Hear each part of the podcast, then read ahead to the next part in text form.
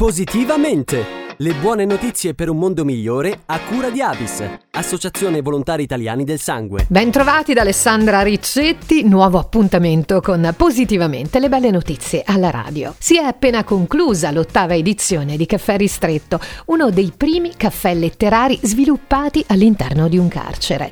Attraverso 20 ore di laboratori di lettura, scrittura, presentazioni di pubblicazioni, workshop, incontri, gli organizzatori hanno accompagnato i detenuti detenuti del penitenziario di Bari in un percorso di formazione e rieducazione. Come è nata l'idea di Caffè Ristretto lo abbiamo chiesto all'ideatrice dello stesso, Teresa Petruzzelli. Allora, Caffè Ristretto è nato, mm, mi piace molto dire questa cosa, è nato da un sogno che ho fatto otto anni fa eh, sognavo appunto di fondare un caffè letterario all'interno delle carceri di Bari, infatti si, si svolge a Bari, e andai a parlare con l'allora amministratore e assessore alle politiche giovanili del comune di Bari e nel giro di pochissimo tempo, cosa molto strana a dirsi, il progetto è stato realizzato, insomma è stato approvato e subito realizzato.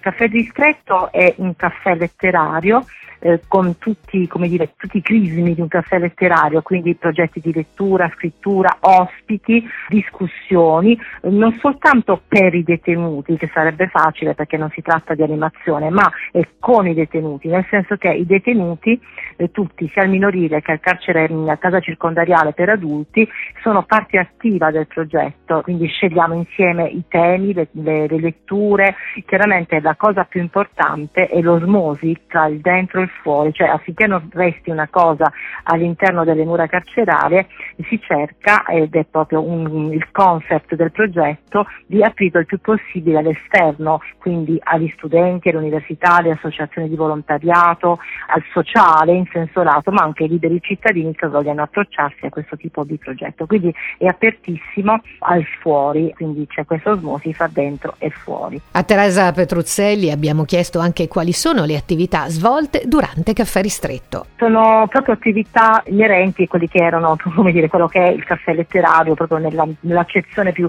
storica del termine, quello che è stato nei secoli scorsi, una discussione però coadiuvata e supportata anche da workshop, laboratori da parte di professionisti e operatori culturali e artisti con e per i detenuti. Quindi alla fine ehm, il ristretto, caffè ristretto nasce da questo gioco di parole, caffè perché di, di solito si svolge il primo pomeriggio, nell'ora del caffè, eh, ristretto perché riguarda loro i detenuti, quindi ha avuto anche molto successo come, come titolo dato al progetto perché loro si sentono come dire in un momento di relax, in un momento in cui possono pensare ad altro rispetto alle mh, problematiche della reclusione quindi diventa un momento importantissimo che riguarda anche il loro modo di pensare, di agire, ehm, le idee, eh, quello che loro pensano su determinate tematiche, però di pratico c'è anche la presenza attiva di persone che vengono lì e danno un contributo materiale,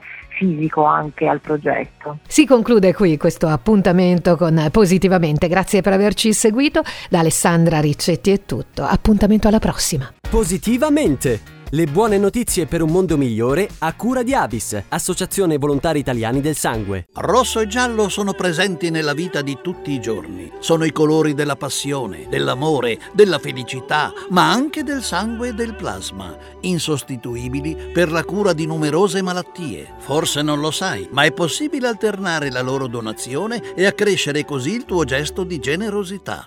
Vivi la vita a colori e dona in doppio Scopri come su avis.it.